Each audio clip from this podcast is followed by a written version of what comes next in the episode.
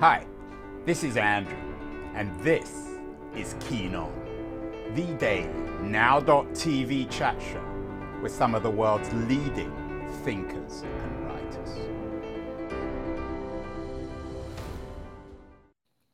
Hello, everybody. It is Wednesday, August the third, twenty twenty-two. I have some bad news for some of you, so bad it might force you to go out and have a drink. Alcohol is not supposed to be very good for us. We kind of know this, although most of us, I think, try to ignore it. Uh, news came out last month. Uh, it's particularly supposed to not be good for people under forty, who I guess probably drink more than those over forty. Carries health risks, according to all the headlines. Big headline in Newsweek from last month, uh, young people's health at risk from excessive drinking. That doesn't mean just drinking, but excessive drinking. I'm not entirely sure what excessive drinking means. Uh, the academic paper suggests that um, alcohol, this is from twenty twenty, the academic paper suggests that alcohol use accounted for one point seven eight million deaths in twenty twenty.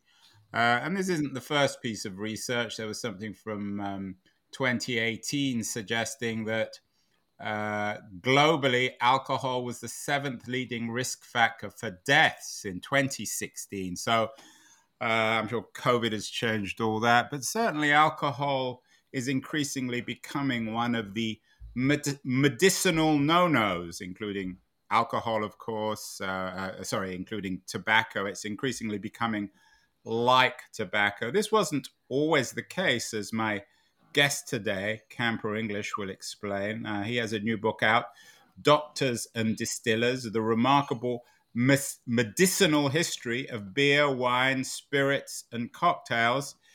Surprise, surprise, it's out in the U K as well under a different title, The Perfect Tonic. Um, And Camper is joining us from San Francisco, from the Mechanics Library downtown in San Francisco. Uh, Camper, welcome. Uh, times change, don't they? Once upon a time, we thought alcohol was good for us, and now we think it's bad for us. Or is that an oversimplification?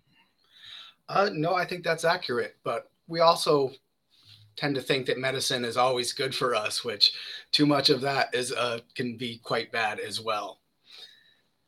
When, uh, so tell me a little bit about this book. It's an interesting book um, which suggests that particularly um, in the early modern period, uh, beer, wine, spirits and cocktails were viewed as being quite good for us. What kind of research did you do for the book? I hope you didn't drink too much, uh, Karen. Only for research purposes, of course. Uh, I did a lot of research into... Um, First, I, I started with all my drink books and looked back into any medicinal history. This all had started with exploration of the gin and tonic and the long history of malaria and its cures. Um, and, and gin and tonic being the most quintessential of of English drinks, I think. And it perhaps no coincidence that it's very much tied up in the British colonial history of India. We did a show with William Dalrymple, uh, The Anarchy, on the, the British looting of India, and uh, the gin and tonic has an interesting uh, footnote, perhaps, to that, doesn't it, Camper?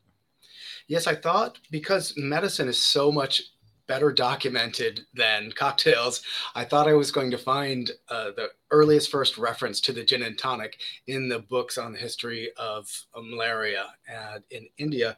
And that didn't end up being the case, but I learned so much about the history of medicine, and at every stage, alcohol is involved in the practice of medicine up until relatively modern times.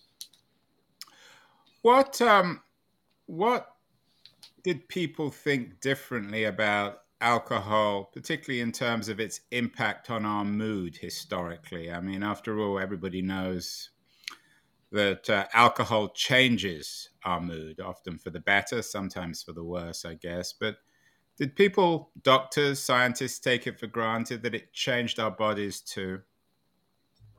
Well, before distillation um, to make distilled spirits, Uh, the, the importance of alcohol was largely that it was wet and safer to drink than water.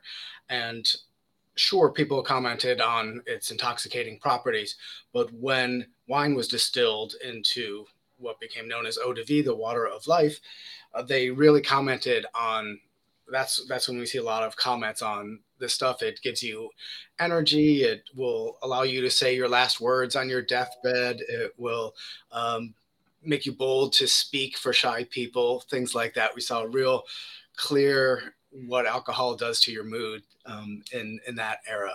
And that's, we're looking in the thirteen hundreds or so. Yeah, I was always struck, I've read this in history books, that in London in the medieval period, for example, people drank beer over water because it was safer.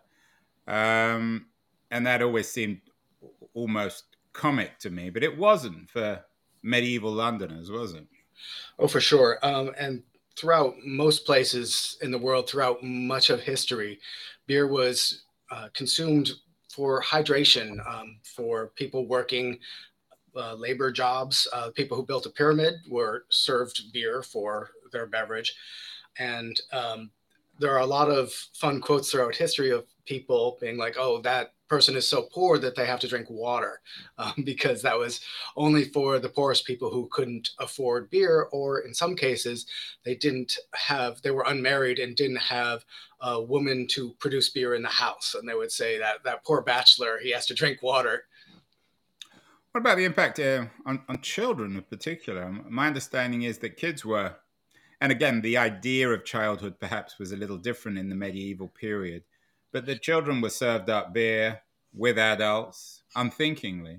Was anyone concerned about its impact on their mood? And when people talk about beer in Chaucer's time or in, in the Middle Ages in Europe, was it the same drink that we talk about today as beer?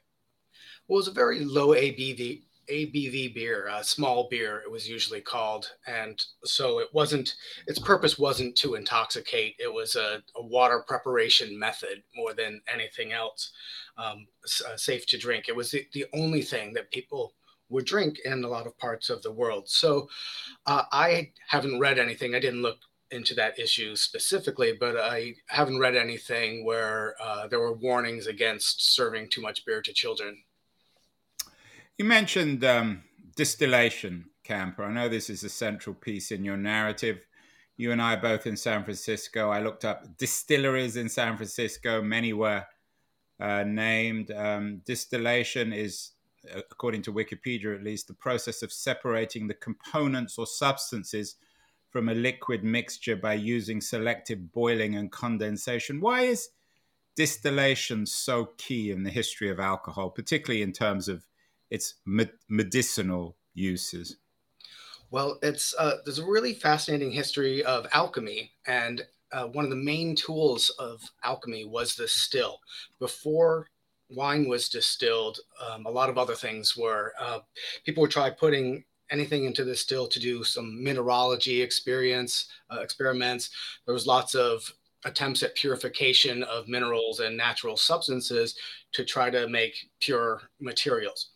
Distillation um, was used to make medicines basically as a preservative method. So we take roses, put them in water, distill them, and we get rose water, which now uh, is a pure liquid, and it can be used for its supposed medicinal properties, and it's preserved. Uh, out of season, when the roses have long died, you could still drink rose water all year round. So distillation was a purification method to um, save the active properties of medicinal botanicals. And so everything was put into the still at one time to try to extract its medicinal qualities. And that includes things like eggs and hair and human matter and blood. And these were all to try to make medicines. So when distillation technology got good enough that wine was put into the still and const- the alcohol was concentrated from wine, there were Uh, the al- medical alchemists were like, eureka, we found it. Finally, we, ha- we have the medicine that's superior to all other medicines we've ever produced.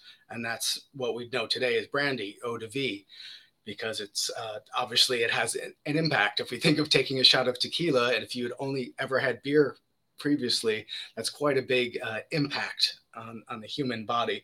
So distilled spirits were created in the process of trying to make medicines. And I think that's something we forget about today. We might think that alcohol could be useful in the practice of medicine, like, oh, we created this thing to drink and you can use it for medicine. But that's not the case. Uh, that was a, created as a medicine that turns out is fun to drink. Was there a particular illness that um, triggered the use of medicine? I know that Uh, the history of malaria um, is an important piece in your narrative, in your book. All all illnesses were treated with alcoholic beverages uh, for the most part.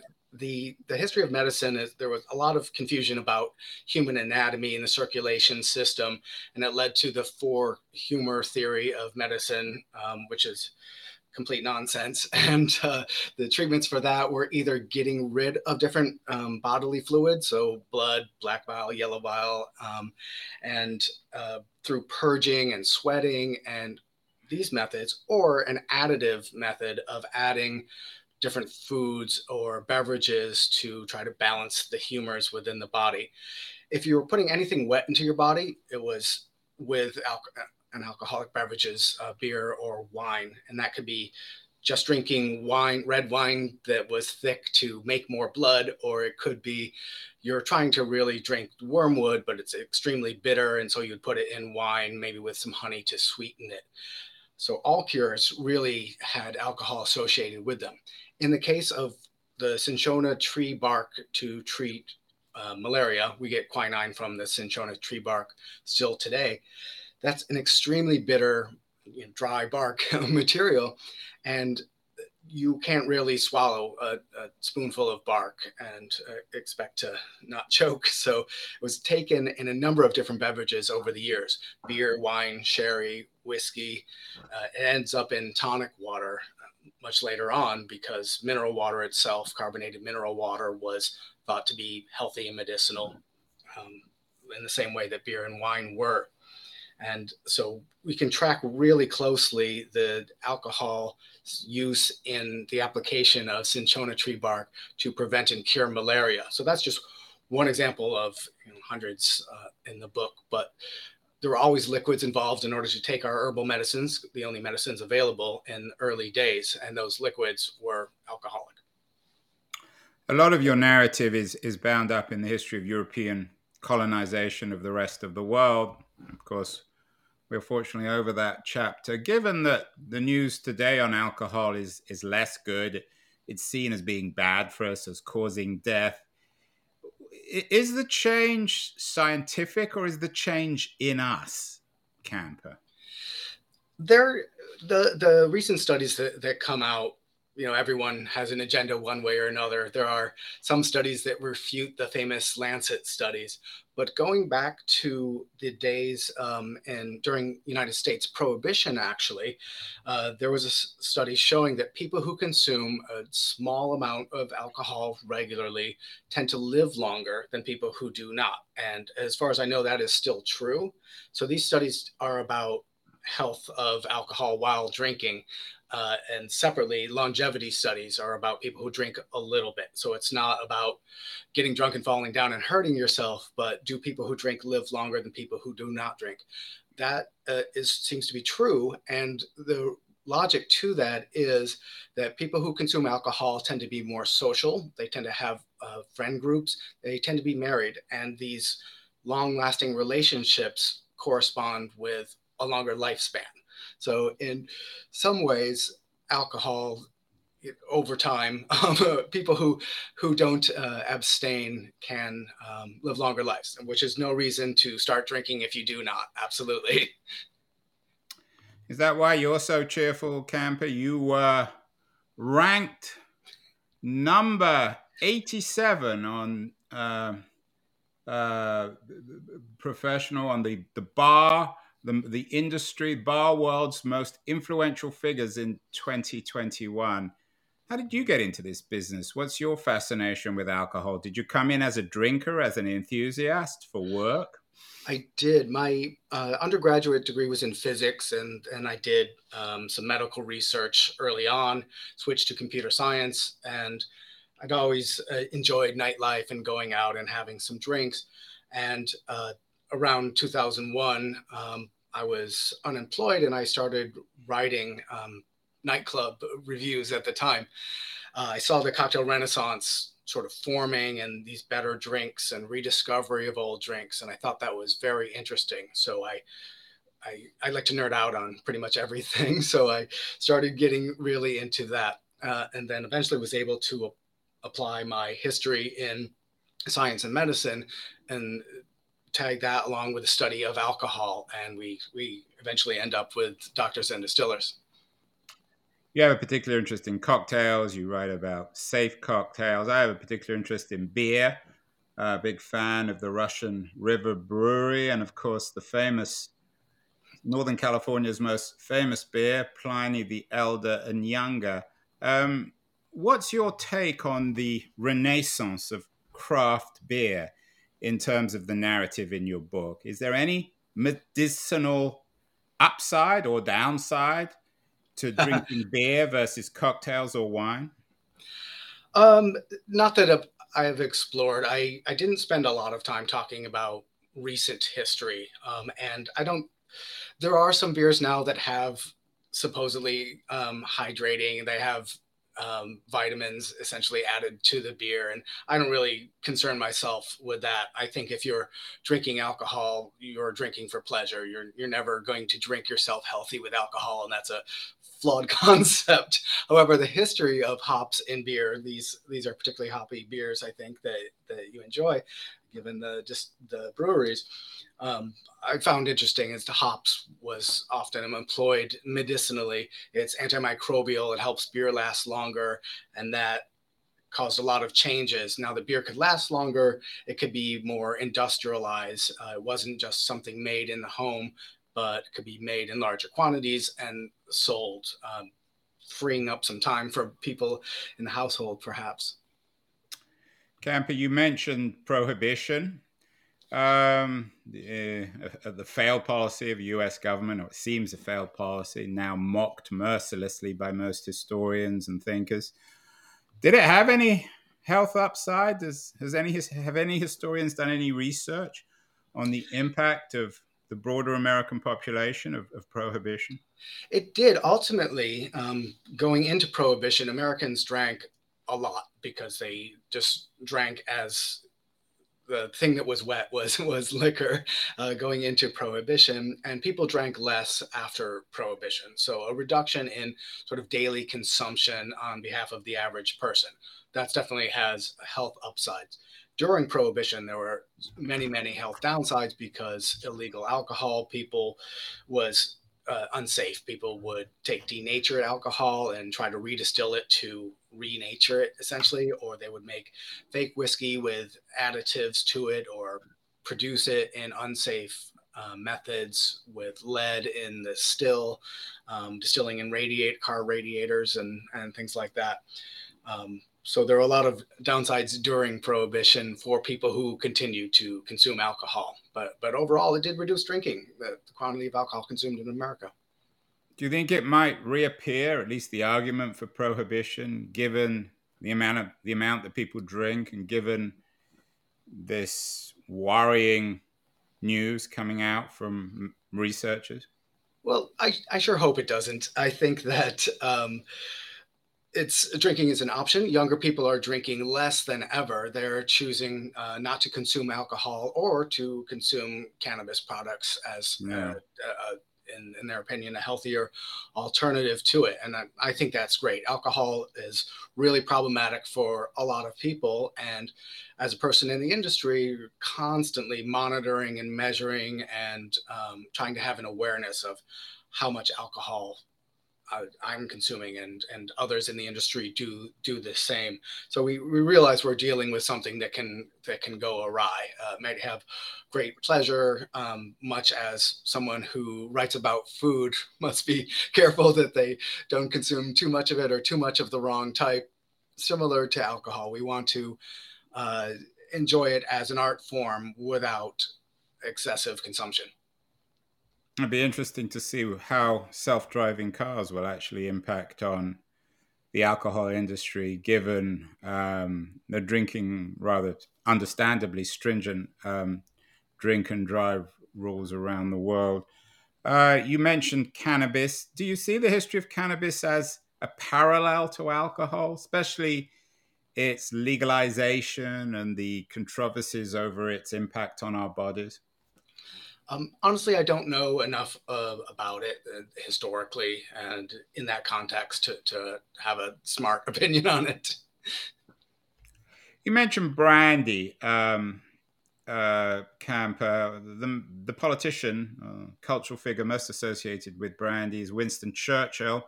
Done lots of shows on him, some quite revisionist. But Churchill is one of the last public figures to really build his brand, if that's the right way of putting it, around alcohol. Why don't people do that anymore? Why don't we have politicians who appear in public with a big glass of brandy?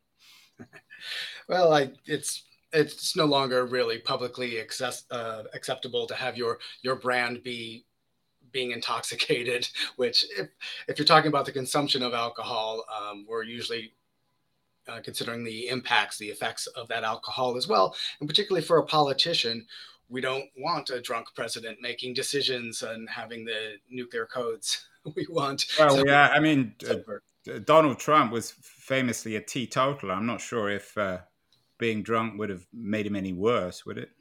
I, I, don't, I don't know what, what could make him worse.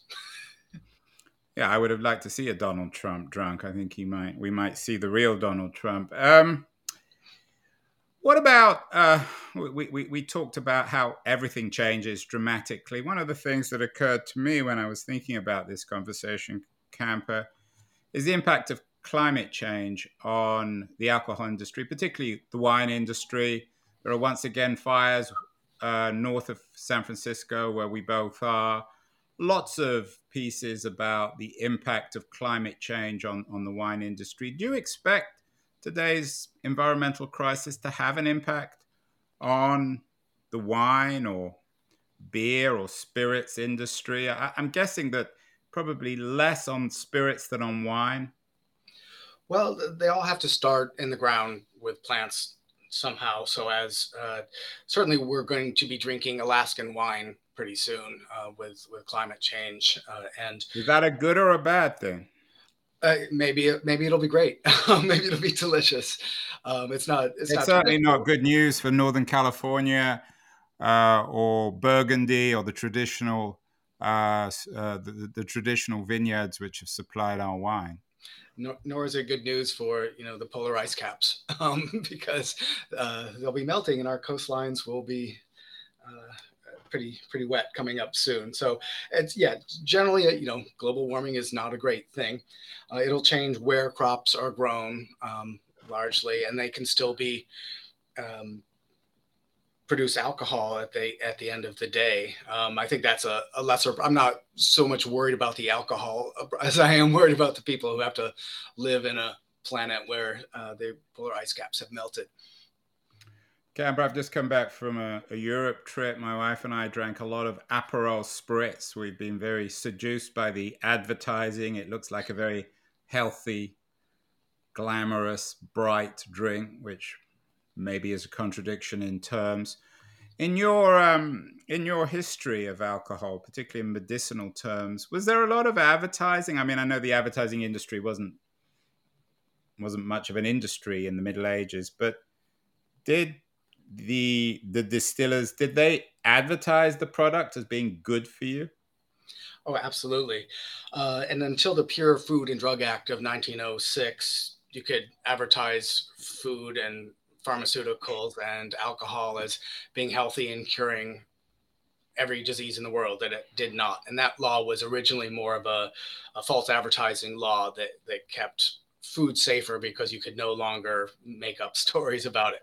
But uh, there are several products that are on sh- uh, store shelves today that were once advertised directly medicinally, including um, like Hennessy Cognac was advertised. Brandy was thought to be a reviving uh, alcohol. And so if someone fainted, you would get the brandy with, with specifically rather than other spirits, and sort of had that reputation. And there are ads for uh, with nurses administering brandy uh, to patients, uh, which would not be allowed today, certainly. Uh, el- elixirs like uh, Chartreuse, the famous liqueur made by monks in France, that was actually developed as medicine and became then a table liqueur um, derived on that initial recipe. And so it was advertised, as were many products like Fernet Branca, for example, a bitter Italian liqueur, as being um, cures for cholera specifically. Now, alcohol in water that had the cholera, I don't know if it's a parasite, uh, in it, would, would kill those over time. So any alcohol would have worked, but there were specific ads like anti-choleric, um, Fernet Branca, and um, and uh, Chartreuse. At one point, I found one ad where it was recommended for um, car sickness, which uh, a real iffy proposition there. Uh, Guinness was famously had a major ad campaign from for decades uh, saying Guinness is good for you. And it was about basically um, how we think of sort of uh, Gatorade today, as it's uh, hydrating and it has fortifying minerals and, and uh, uh, materials in it like that. And a lot of the Uh, the, you mentioned Aperol, but things like Aperol, Campari, Fernet Branca, these Italian bitter uh, aperitifs, as in the case of Aperol, and digestifs, things like Fernet Branca, they, um, they're from a little bit bitter to a lot bitter. And the botanicals that are in those bitter liqueurs, uh, they usually contain a range of them: wormwood, gentian, cinchona, rhubarb bark, and many other botanicals.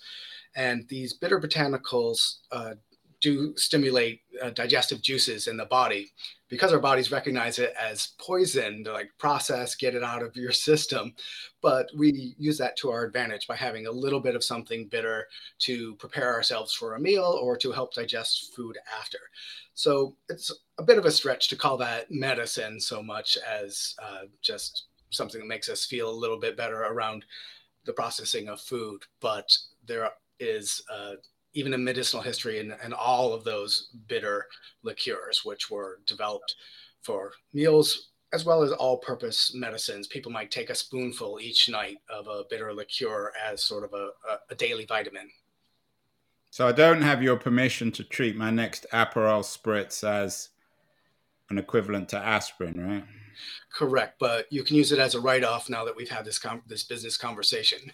No, well, thank you. That's very good thinking. Uh, finally, um, finally, Camper, um, tomorrow I'm doing a conversation with Isaac Saul, a prominent internet writer. He had an interesting essay in Persuasion. Misinformation is here to stay, and that's okay. He makes the argument that every age has its truths, which change dramatically from generation to generation. We always believe in whatever is presented today, and then tomorrow everything changes. It's certainly the case with alcohol that's as gone, as you suggest in your in your very interesting book, from being um, uh, um, uh, a, a, a medicinal uh, drink to something which is bad for us. Do you have any guesses in, say, thirty or forty years, how that might change again? Hmm. Uh, uh, that's a great question. I think there'll be continued studies on uh, specific impacts for specific Uh, conditions that alcohol is believed to um, inflame, certain types of cancers, for example. And we might have more specific information rather than just alcohol is bad without citing specific uh, conditions that it, uh, it uh, inflames. So p- perhaps that, I, I don't think we're going to come around to alcohol is healthy medicine and you should drink more of it um, to, to, to live longer. I think that's probably gone for good. Well, Camper, you're one of my favorite writers now on drink. Uh, you're there with Dave Infante, who is another leading writer on the world of booze. He was on the show. He has a popular Substack newsletter on drink. Um, who else do you drink? Not that was a Freudian error. Who else do you read on drink? Not drink on read. Who well, are the I'm... best writers these days on? Yeah, as I said, you're you're number eighty-seven on the uh, on the Bar World uh, top one hundred. So you're, I mean, all of you, you're the, certainly the first person I've I've talked to in the top one hundred. Who else? Who are good writers on on contemporary alcohol and issues associated with it? Well, really, the the top historian on uh, alcohol is David Wondrich, who's the uh, editor-in-chief of the Oxford Companion to Spirits and Cocktails, which came out within the last year.